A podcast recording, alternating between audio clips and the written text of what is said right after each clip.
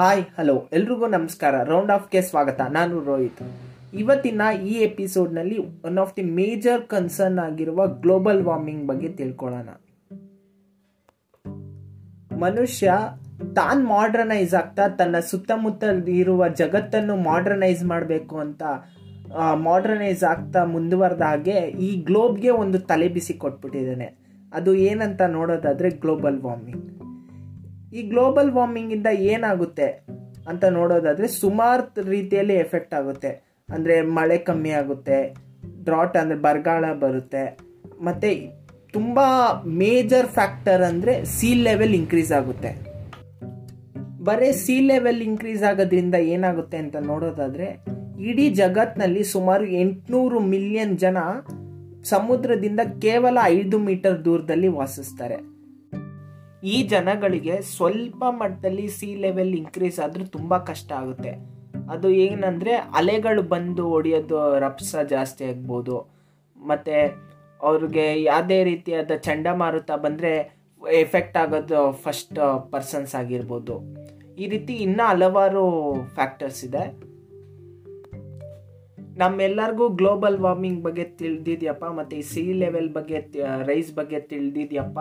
ಆದರೂ ಯಾಕಪ್ಪ ಇಷ್ಟು ಕುಯ್ತವನೆ ಅಂತ ನೀವು ಕೇಳ ಕೇಳೋದಾದರೆ ಯುರೋಪಿಯನ್ ಸ್ಪೇಸ್ ಏಜೆನ್ಸಿ ಅಂದರೆ ಇ ಎಸ್ ಎ ಹಾಗೂ ನಾಸಾ ಒಂದು ಕೊಲಾಬ್ರೇಷನ್ ಮಾಡ್ಕೊಂಡು ಈ ಸೀ ಲೆವೆಲ್ ರೈಸ್ ಬಗ್ಗೆ ಒಂದು ಸ್ಟಡಿ ಮಾಡಬೇಕು ಅಂತ ಸೆಂಟಿನಲ್ ಸಿಕ್ಸ್ ಅನ್ನೋ ಸ್ಯಾಟಿಲೈಟ್ನ ಲಾಂಚ್ ಮಾಡಿದ್ದಾರೆ. ಅದು ಲೋ ಅರ್ತ್ ಆರ್ಬಿಟ್ಗೆ, ಅಂದರೆ ಸುಮಾರು ಸಾವಿರದ ಮುನ್ನೂರು ಕಿಲೋಮೀಟರ್ ಮೇಲ್ಗಡೆ.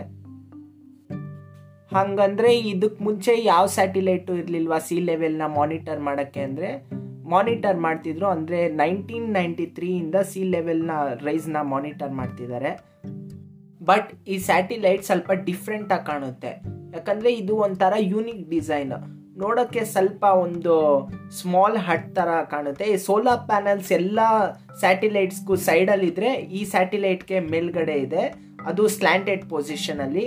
ಈ ಸ್ಯಾಟಿಲೈಟ್ನ ಸ್ಪೆಸಿಫಿಕೇಶನ್ ನೋಡೋದಾದರೆ ಈ ಸ್ಯಾಟಿಲೈಟ್ ಸುಮಾರು ಸಾವಿರದ ಇನ್ನೂರು ಕೆ ಜಿ ತೂಕ ಹೊಂದಿದೆ. ಹಾಗೆ ಇದು ಸ್ಯಾಟಿಲೈಟ್ನ ಸೈಜ್ ಬಂದು ಒಂದು ಮಿನಿ ವ್ಯಾನ್ ಅಷ್ಟಿದೆ. ಹಾಗೆಯೇ ಈ ಸ್ಯಾಟಿಲೈಟ್ನ ಎಸ್ಟಿಮೇಟೆಡ್ ಲೈಫ್ ಸ್ಪ್ಯಾನ್ ಬಂದು ಸುಮಾರು ಐದೂವರೆ ವರ್ಷ. ಈ ಸೆಂಟನಲ್ ಸಿಕ್ಸ್ ಸ್ಯಾಟಿಲೈಟ್ ಭೂಮಿಯಲ್ಲಿರುವ ಶೇಕಡ ತೊಂಬತ್ತೈದು ಪರ್ಸೆಂಟ್ ಅಷ್ಟು ಓಷನ್ ವಾಟರನ್ನು ಕೇವಲ ಹತ್ತು ದಿವಸದಲ್ಲಿ ಮ್ಯಾಪಿಂಗ್ ಮಾಡುತ್ತೆ. ಈ ವಿಷಯದ ಬಗ್ಗೆನೇ ಸ್ವಲ್ಪ ಸ್ಟ್ಯಾಟ್ಸ್ ಹಾಗೂ ಡೇಟಾ ನೋಡೋದಾದರೆ ಇನ್ನು ಮೂರು ದಶಕಗಳಲ್ಲಿ ಸುಮಾರು ನೂರು ಮಿಲಿಯನ್ ಜನ ಬಿಲೋ ಹೈ ಟೈಡ್ ಲೆವೆಲ್ ಜೀವಿಸಬೇಕಾದ ಪರಿಸ್ಥಿತಿ ಬರುತ್ತೆ. ಹಾಗೆಯೇ China, Bangladesh, India, Vietnam, Indonesia, Thailand ಜನಗಳಿಗೆ ಜಾಸ್ತಿ ಅಮೌಂಟ್ನಲ್ಲಿ ಈ ಎಫೆಕ್ಟ್ ಆಗುತ್ತೆ.